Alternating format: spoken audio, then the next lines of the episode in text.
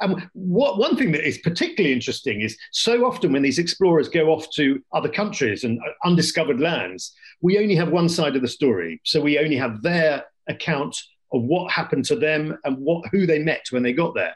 When you get to Japan, of course, you have the Japanese side of the story as well. And the Japanese were horrified when these stinking, unwashed, you know, unshaven explorers pitched up at their shores, having no knowledge of sort of Japanese courtly etiquette, you know.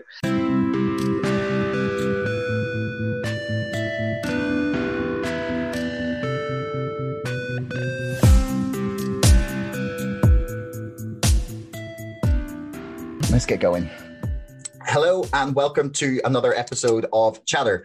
Today, I am talking to Giles Milton, the international best-selling author of 11 works of narrative history, including Nathaniel's Nutmeg and Churchill's Ministry of Ungentlemanly Warfare. Giles, welcome to the show. Thanks for having me on. Not a problem. Uh, before we start, I have to plug two things real quick. Uh, my book, Brexit, The Establishment Civil War, is now available to order on Amazon, bookshop.org, and on uh, Waterstones, or hopefully soon you can go and buy it in a shop. That'd be even more exciting. And also our sponsor, ExpressVPN. You can get 35% off of 12 months of ExpressVPN if you follow the link in the description below.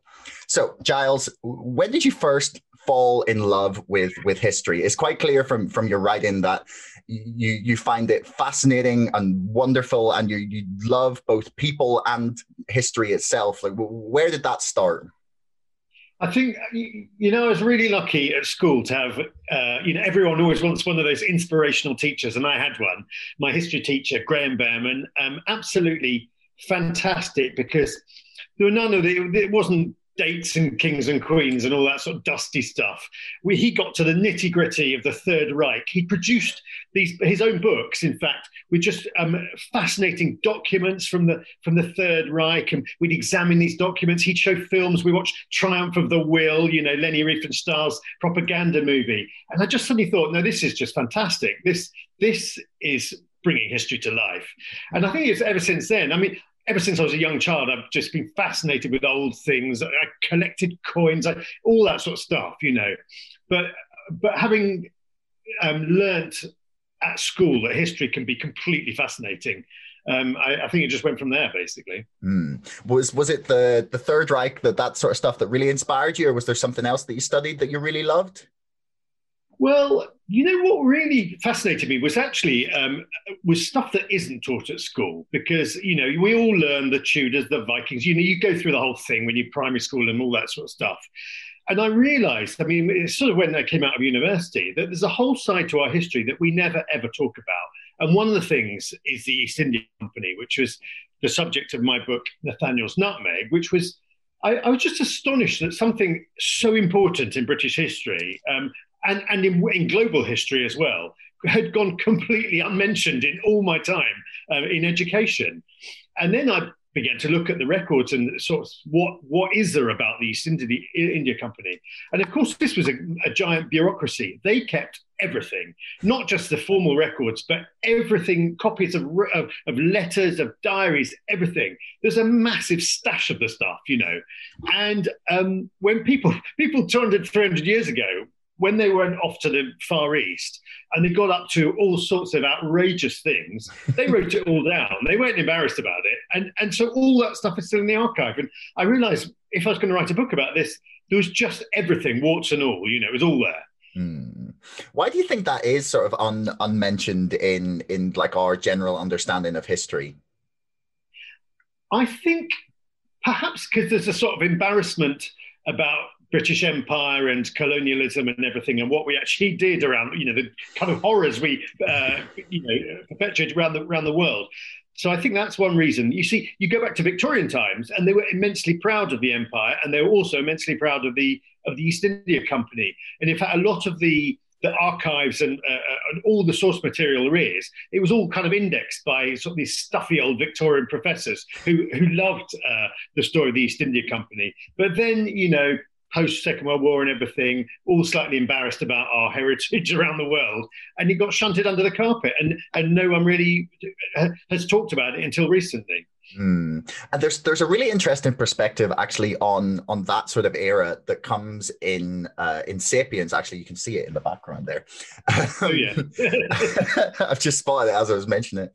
And uh, the his the the basic theory that or the basic idea that he puts forward is that there was something about that era and that sort of culture society in in Britain and in in some of the European countries that the, like inspired that that exploration. And uh, i think it it's it's it's weird to me that I'd never really considered the the like obviously the horrors are are awful and and whatnot, but I'd never considered the the virtues of of these people who who are really like setting out to to to unknown things in a way that we really can't like understand in our in our modern yeah. society. Like the idea that you know we we would just set sail and be like well i wonder where we're going to end up. But it doesn't happen. You know we have our itinerary we check in online we you know we've checked our our, our hostel or hotel on airbnb or on booking.com and we, we visited the street where we're going to come out of the airport on google street view and you know it, it the is that part of what fascinates you about about that era is the kind of unknown of it yeah, it's that is absolutely fascinating. And if you think, I mean, it makes you realize how miserable life was at the time. You know, if you're prepared to sail, you know, if you're going to the Far East, the Spice Islands, where a lot that's where a lot of them were going, you're facing a sort of three-year round trip um, with very, very uncertain food and water supplies when you're on board. I mean, some of the tales of, of as they got round um, into the Indian Ocean, you know, the water, the barrels of water and beer that they had, they were so alive with sort of flora and fauna that they had to clench their teeth when they drank to sieve out all the all the kind of bits and animals and God knows what.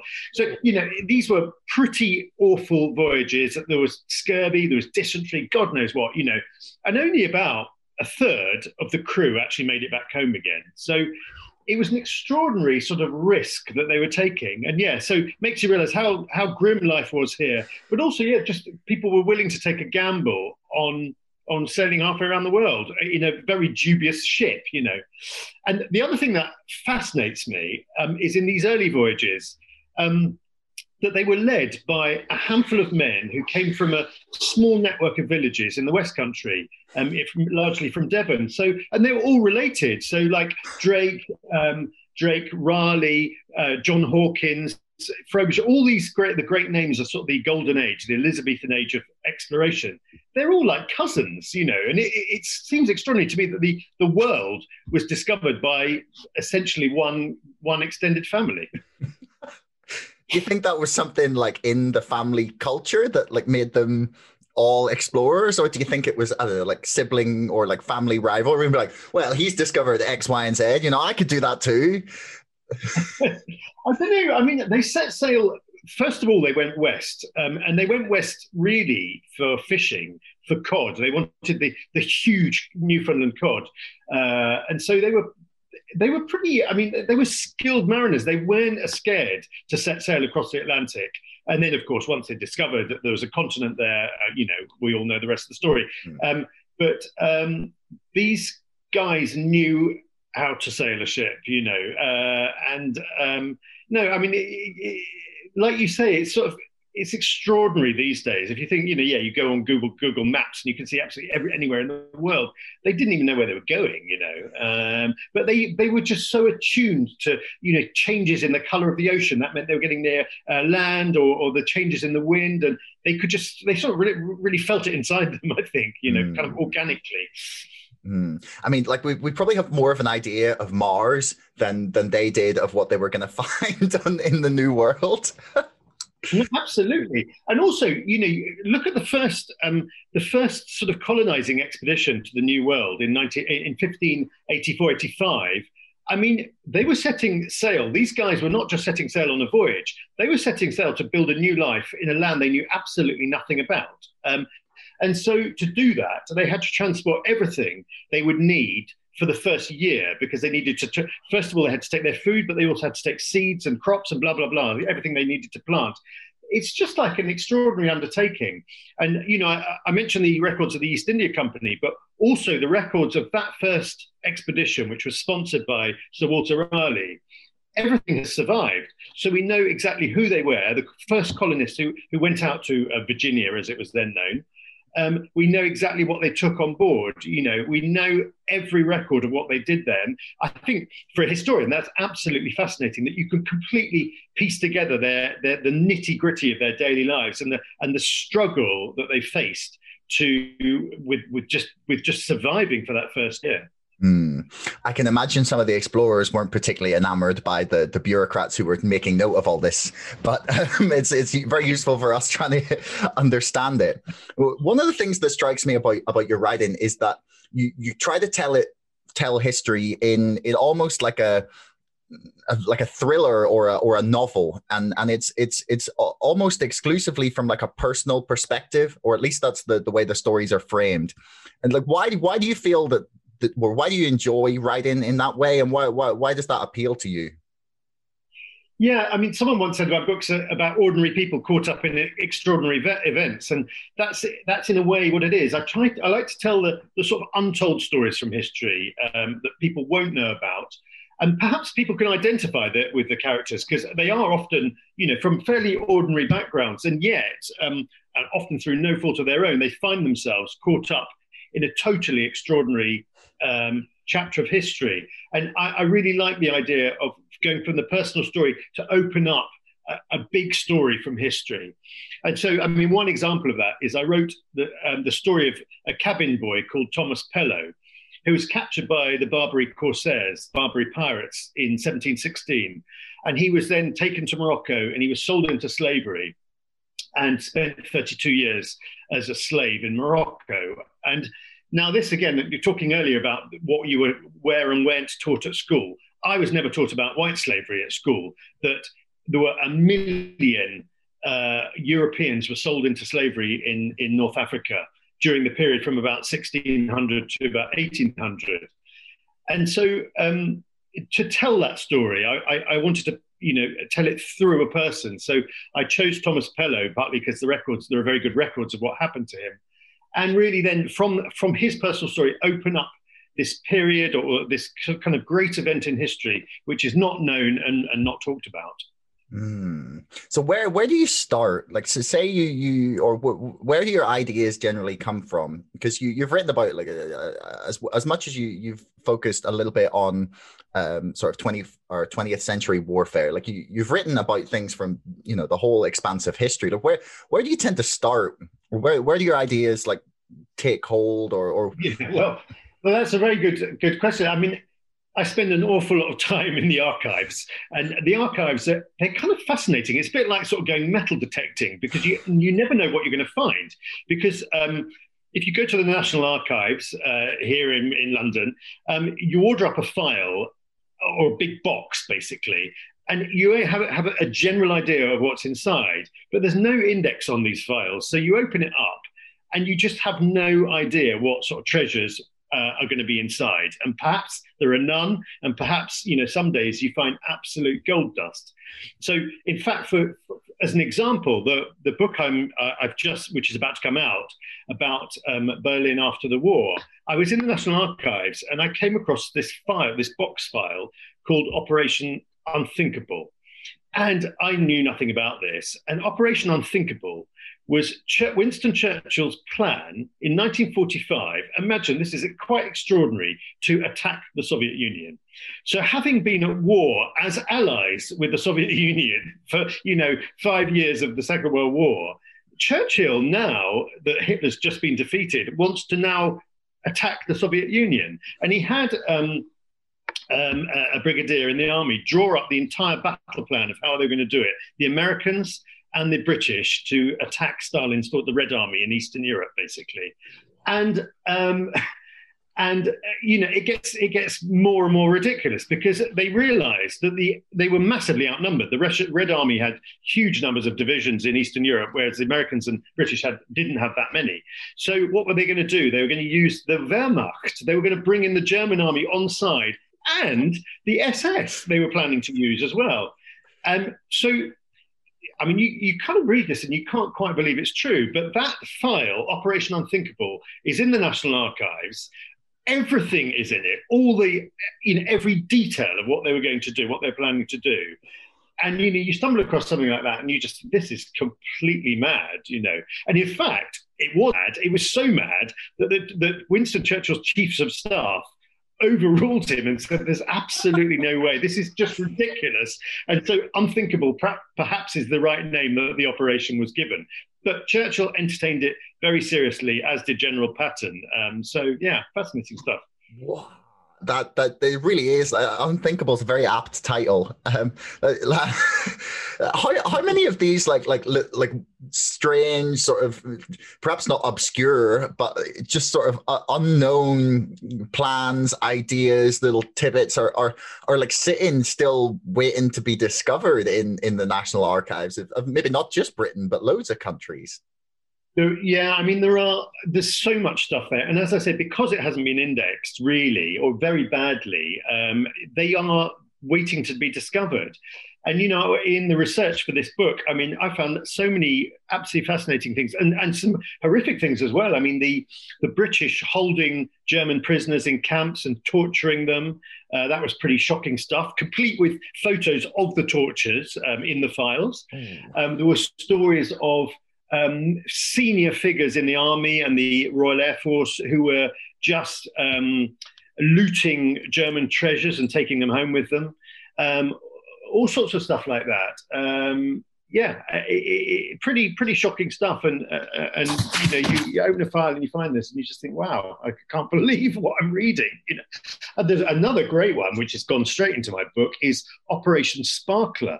There was a massive looting going on uh, uh and black market going on in Berlin after the war dealing in everything from penicillin, you know, a bit like the third man in, in, in Vienna, mm. everything from penicillin to uh, uranium to stuff that was needed to build nuclear weapons. All this was being sold um, on the black market in Berlin for, absolutely vast sums of money. And the, the British, who were occupying one, se- one sector of Berlin, they sent out a Scotland Yard detective to, to try and uh, investigate the, this possibly the biggest crime in history, you know. And um, his file Operation Sparkler, it was called. His file is in the National Archives, and I found it. Uh, Detective Inspector Tom Hayward, there he was in Berlin, um, trying to break break this huge uh, multinational crime ring that was taking place. So again, I, I, knew nothing about that before, and came across that, across that while I was doing my research. Fantastic stuff, you know. How successful was he? Did he did he manage to pin anyone down? They um, he he um, working with a small team they did they did they had these sort of raids uh, raids on various properties but frankly it was on such a huge scale uh, that they were unable to really break it. And it involved senior figures in the in both the allied and the soviet military. They were all there's a you know huge um, the black market taking place was was so complex and involved so many middlemen that it was really, really hard to break it. Um, but he, he, he gives a fascinating insight into what was going on. Hmm. So, how many how many of these like, things do you come across, and and you would say uh, you kind of go, oh no no no, that's going to take me too far down like a rabbit hole, or or how many ideas are, are like sitting there with that you've got like little little starts of stories perhaps that that haven't haven't evolved into something bigger or do you tend to like find an idea and then stick stick with it through to the end well i've got files and files of, of, of, stories that I've come up with. In fact, I do a thing on Twitter called Forgotten People, and it's like just little snippets of stories that I've come across, you know, over the years. But um, it's funny because often one book does lead into another one. So when I was doing um, writing Nathaniel's Nutmeg, which was about the spice uh, wars over uh, extraordinary wars over the spice spices of the East Indies, while I was doing that, I came across the story of William Adams, which I didn't know about. And William Adams, it, it transpired, was the first Englishman to land in Japan. He, he, he was washed up there as a shipwrecked mariner in 1600 and in fact, you'll probably know the story because it became it was the basis for the fictional story of Shogun, which was um, James Clavell's like big novel from the I think from the seventies. But the, that's a fictionalized story. But the true story is even more extraordinary because William Adams was washed up there in 1600, and he he ended up as a samurai in the Shogun's court, um, and and. Uh, you know, forgetting the fact that he had a wife in London, he remarried in Japan um, had more children in Japan, and in fact lived there uh, through to the end of his life. And what he did is then encouraged the East India Company to send out merchant ships to Japan and opened up a complete new trade between Britain um, and Japan. So that whole story I didn't really know about, and I, I, came up with it. William Adams's name kept coming up in the archives when I was researching the other book, and then I just thought, this is this is brilliant. It's a fascinating story. Mm. Um, and what one thing that is particularly interesting is so often when these explorers go off to other countries and uh, undiscovered lands, we only have one side of the story. So we only have their account of what happened to them and what who they met when they got there. When you get to Japan, of course, you have the Japanese side of the story as well. And the Japanese were horrified when these stinking, unwashed, you know, unshaven explorers pitched up at their shores, having no knowledge of sort of Japanese courtly etiquette, you know. Um, and so it's quite, it, it's really quite interesting to read the other side of the story and, you know, just what a mess these people were.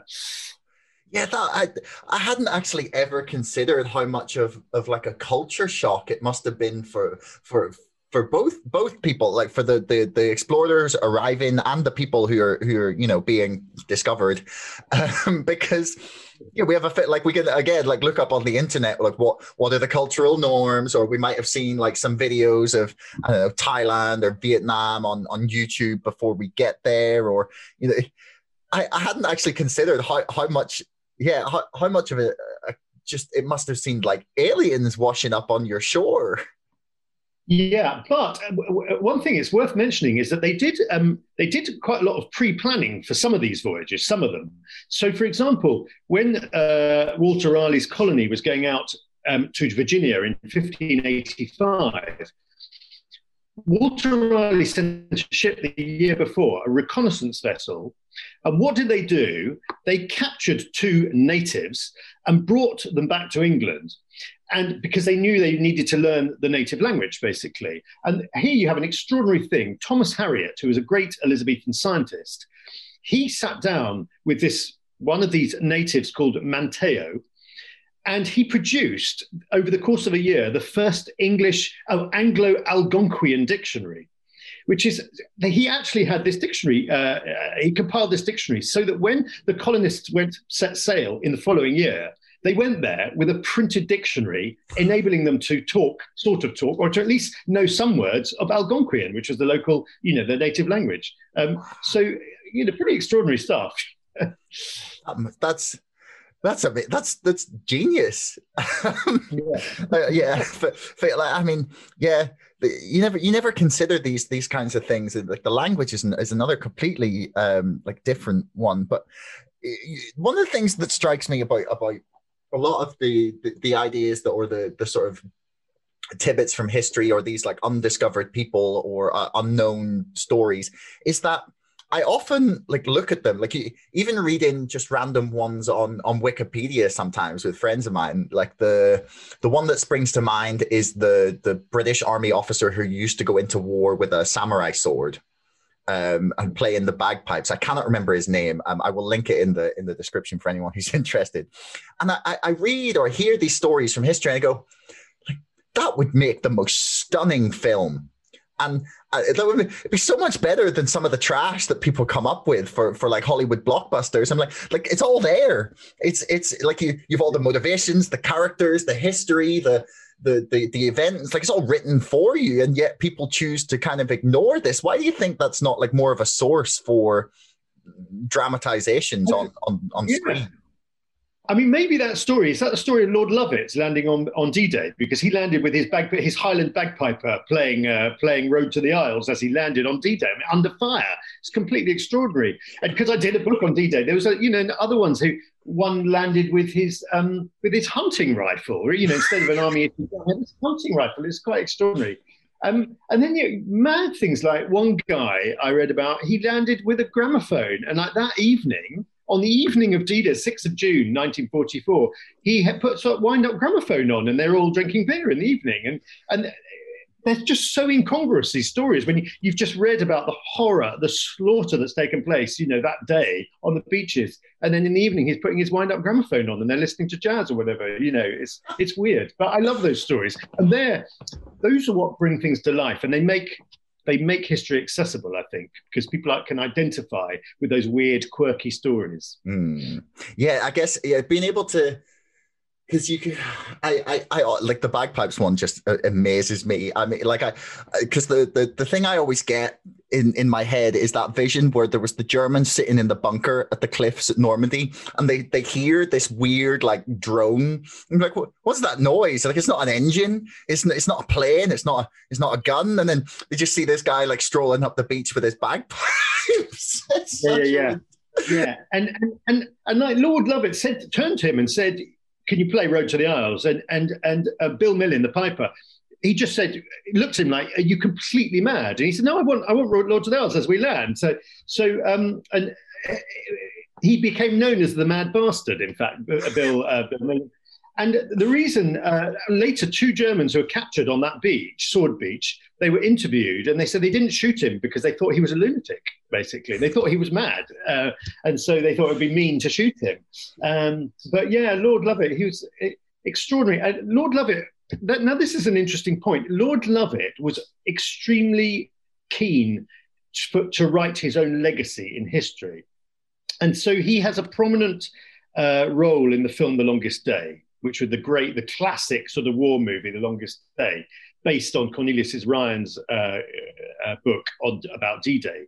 Now, who was the historical consultant for Hollywood for that film? It was none other than Lord Lovat. So, um, if you're the his- historical consultant, you can certainly write yourself a big part for the film. And so, I think uh, you know it's quite interesting that many of the men who served under him were pretty furious that Lord Lovat had written himself big into the story and written them out of the story. So um, yeah, being being the victor um, and being able to write the account of what happened is very important. I think.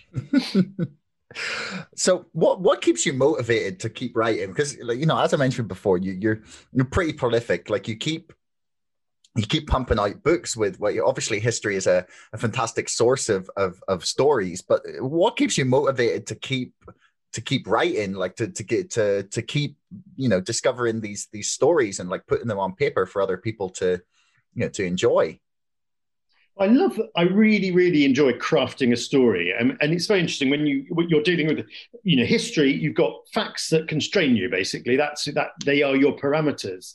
Um, but you know, going for all the sort of curios, the oddities, and everything, enable you to build up a story, build up a narrative, but, but also in my books, um, you know, the characters are really, really important. And so I, I read a lot around the characters. I try and find as, as much input about them as I can find. So you really are dealing with a sort of flesh and blood person. Uh, I think that's that's really important. And also the, the lesser known stories as well, uh, uh, I think uh, bring an added dimension. So to take the book I did on D Day, you know, so many books on D Day tell the story from the Allied perspective. Generally, if they're American authors, they tell it from the, they, they virtually don't mention the British at all. You know, they, it's an American operation. And the British tend to obviously to focus on the British beaches and everything. But no one talks about the Germans, or very little about the Germans. And I wanted to tell the story of the German defenders. Um, who many of whom were 16 17 year old conscripts and absolutely petrified you know when they saw the massive flotilla coming towards them. But also other other voices as well which haven't been heard. For example that coast of normandy is dotted with villages and they were full of people at the time of the of the d-day landings. And I want to tell the stories um, of, you know, the many the, the mothers and the children who were there, who who found themselves, you know, facing the biggest naval bombardment in the history of warfare, um, and what it was like for them. Um, and in fact, many many years ago, I'd been sent out there for the, I think it was for the. Uh, the 50th anniversary was the 60th anniversary. I can't remember. I was sent out there to um, to interview a lot of the French civilians who were living there at the time, and it was absolutely fascinating to hear their stories. So, I think giving a multi-perspective angle is um, is fascinating and it hasn't been really done until recently. Mm. So that's what I like to concentrate on, really. So, uh, how long does it take you to go from like cons- like the first time you you open that file in the archive and you find Operation Unthinkable, for example? Uh, how long does it take from conception, like when you first discover like your little like a little piece or a little nugget of information or a little idea to be deciding okay this this could be a full you know narrative work and then to to publication like how long does that that process take you it's quite a long process. I, would say res- the research and writing of a book is about two years, and it's sort of roughly a year is research and a year is writing. Although it doesn't quite, it's not quite as neat as that. But also, it's of course um, you have to persuade a publisher that, that they they want to publish this book, you know. Um, and I'm happy, lucky enough to be published both in the UK and in the in the in America as well. And so it has to be a story that's going to interest Americans as well. So there is, you know, there's there's always a commercial angle to these things. Um, but but the most important thing of all is it has to be a subject that absolutely fires you with passion and enthusiasm because you know you when you read a book you can tell if the author is absolutely passionate about the subject because it just comes across in the writing. Uh, and so i would never embark on anything that i just didn't really really want to tell the story. Uh, that's the most important thing of all. Hmm. so what is the like is there is there like a particular favorite that you have like sitting you know on the on the back burner that you haven't got to yet or a story that you haven't quite understood how to like turn into a full book yet or you know something that you know is un, un undiscussed or undiscovered as yet well, I've got loads of sort of half ideas. I have a file of half ideas, you know, and uh, which uh, require more research to see if they'll work, work as a book. Um, I don't know. It's it's difficult. It's it's great to sit down with my agent and my editor as well to to discuss these things because uh, it it has to work for them as well. Um, but yeah, um, I'm looking for ideas at the moment actually for a new book. I've got to keep a bit tight-lipped, really, on this subject. ah, okay, I see. You want to want to keep it nice and uh, play your cards close to your chest. So uh, then, uh, aside from things you're maybe working on, what is the what is the best uh, unknown story or character from history that that maybe doesn't get picked up on, even in even in your works, like the your favorite sort of um, your favorite one that you've talked about in a in a book thus far that that is unknown or just out, out of the yeah out, of left field? oh gosh, um, I mean the story I I really enjoyed doing was the was the story of uh, in Russian roulette, which was the story of British spies working undercover in uh, in Russia just after the revolution. Um, and that's a story that uh, has not been written about very, uh, very, much at all. And it's absolutely fantastic um, story, real James Bond stuff of you know um, men living undercover in disguises. It's you know fantastic story, and I think that whole area, that whole period, is really interesting and um, hasn't been. There's still much more to be written about that. I mean, a character who hasn't been written about um, and is fascinating is Maria Rasputin. Um, I didn't realize that Rasputin had a daughter um, and she ended up living in America. No, and she ended up um, emigrating to America. And so, of course, did Prince Yusupov, who killed Rasputin. And they ended up in a massive legal battle um, because uh, Yusupov wrote this book about how what a disgraceful, um, you know, man Rasputin was and how he needed to be killed. Um, blah blah blah. There's a whole story there. And then Mar- Maria Rasputin sued him for sort of black black naming, uh, you know, a, a father. Uh, and um, so that's a sort of story I think that is, you know, be worth looking at. These two characters who've who've lived together in, you know, in Petrograd and St. Petersburg um, end up sort of doing battle in the law courts in, in first in Europe and then in America. Uh, that's yeah, one I, I would like to read about that. uh, the final two questions I had for you, uh, where were they on my list? So right, yeah. Basically, the the, the final thing that I, I'm I'm curious to to ask you about is that you know obviously you've spent a long time studying history, and people often point to to history as a as something we should learn from. And I have been trying to like balance this idea in my head for the past year or two, mainly that there is a lot obviously we can learn from like historical events and past trends and things that happened and how people reacted to things in the past. And then there's this thing that that eh, it's kind of quite like that mark twain quote is like history doesn't repeat it rhymes and i'm curious as to from someone who's studied a lot of history how much you think we should take how much how much how much we should learn from history and how much we should try and consider it as a guide or how much we should try to ignore what happened in the past because that doesn't mean that's going to happen in the, the future or the present. Yeah it's a very very difficult question to answer. And in fact well you've written about brexit but brexit of course threw up this idea, which I came across time and time again, was that you know what would Churchill have done with Brexit? Um, and you know, uh, Churchill made his great speech about the United States of Europe, and and people on both sides of the argument then use that to sort of justify their point of view.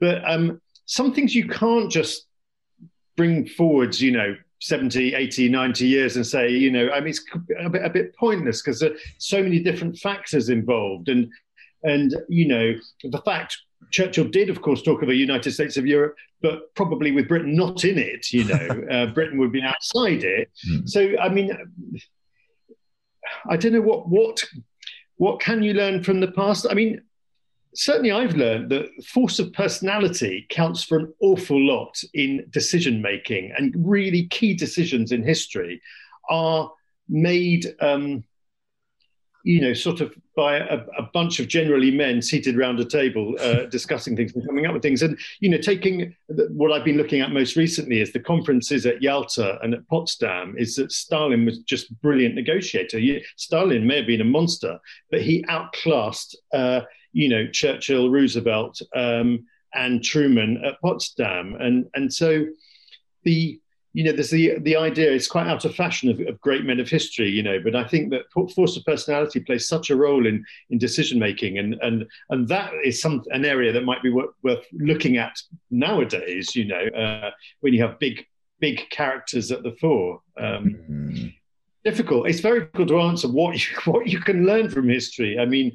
Um, and how you can apply that to the present. I mean, what do you think? What, what's, what's your take, having written your book on on Brexit? You know, I mean, like my my current philosophy on it tends to be that because I've been I was like playing around with a with an idea for a book that, that I've kind of shelved, but I've kept some of the notes. I might turn them into something else. But the it was it eh, focused around like what we can learn from the the almost from the ancient world or at least from like philosophers and from from ideas like stoicism and the the, the cynics and like very much like the sort of roman greek sort of era of, of history that that i find is is is far more like comparable to our modern society than we maybe realize. But the thing that i i feel that i've i've got a a grasp on and I, you can you can give me your take on this is that okay, while the events might not be like comparable, and it's very difficult to to sort of map, okay, this happens, therefore this happens, sort of thing onto onto the the, the modern world, especially with how much like technology just generally has changed uh, events and changed the way that, that that humanity reacts to things. I think the thing that we can like focus on is is people because people haven't changed very much in 150,000 years. Like there's very little evidence that there's any like cognitive or biological difference between us or people 100,000 years ago. And so I think that the thing, at least in, in, in my view, is that we can learn from the way that individuals react or, or have dealt with things and take take some sort of inspiration or, or guidance from that rather than events themselves. What do you think? Yeah, well, I mean, I do. I think that's absolutely right. And that's, uh, you know, why I brought up the subject of Stalin in a way, um, actually. But, you know, history also, we, we could learn and we often don't. And I take one example, which is the 100th anniversary is about to come up of the of the Treaty of Lausanne, which set in stone the idea that you can just move millions, you can move populations basically. So the Treaty of, of Lausanne, Lausanne saw the expulsion of the Greeks from uh, Turkey and the expulsion of the Turks from Greece, this huge exchange of populations.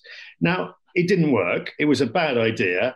And yet, because it had been set into an international treaty, it became something that has been done over and over again through the course of the 20th century. So you had, you know, 11 million Germans expelled from uh, areas conquered by the Red Army after the war. And then, of course, you had in Yugoslavia much more recently, you had the exchanges of populations and this total upheaval of people's lives after generations of being in a place. So, you know, often we do something is done in history badly and then repeated over and over and over again. You know?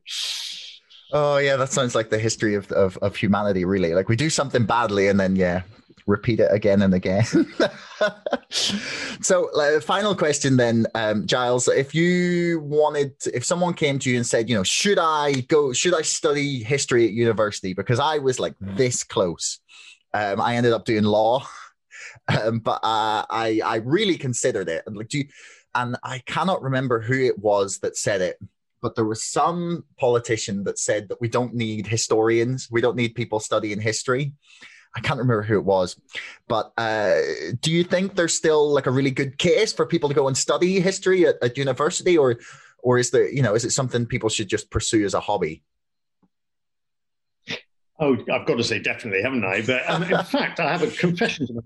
I actually didn't study history at university. I was I was completely torn between doing history or uh, doing literature, English literature, and I did English literature. And actually, in some ways, I was quite pleased because um, had I spent three years studying intensely, maybe it would have knocked all the passion out of it. But the fact I didn't and was completely frustrated not to be doing history meant that I wanted to, that's what I wanted to do afterwards. So um, yeah, but no, of course people should study the past and um, and just you know enjoy it. Fantastic. Well, Giles, uh, it has been a real pleasure to get to chat to you. I will put links to all the stuff we've discussed um, and your books in the description below for for anyone listening. Um, but yeah, have a have a great day and um, enjoy the pub on Monday. Brilliant. Thanks very much for having me on. No problem. Thanks so much for listening. If you enjoyed the show, please subscribe, follow me on Twitter, or sign up to our mailing list. Thanks a lot to our sponsor, ExpressVPN, the number one most trusted VPN. Get lightning fast connectivity with servers in 160 locations across 94 countries. Keep your browsing privacy safe with ExpressVPN and get a 35% discount on 12 months of ExpressVPN when you follow the link in the description below. Don't forget my book is now out and available to order on Amazon and on bookshop.org. That's Brexit, the Establishment Civil War, and most importantly, thanks for listening. We'll see you next time.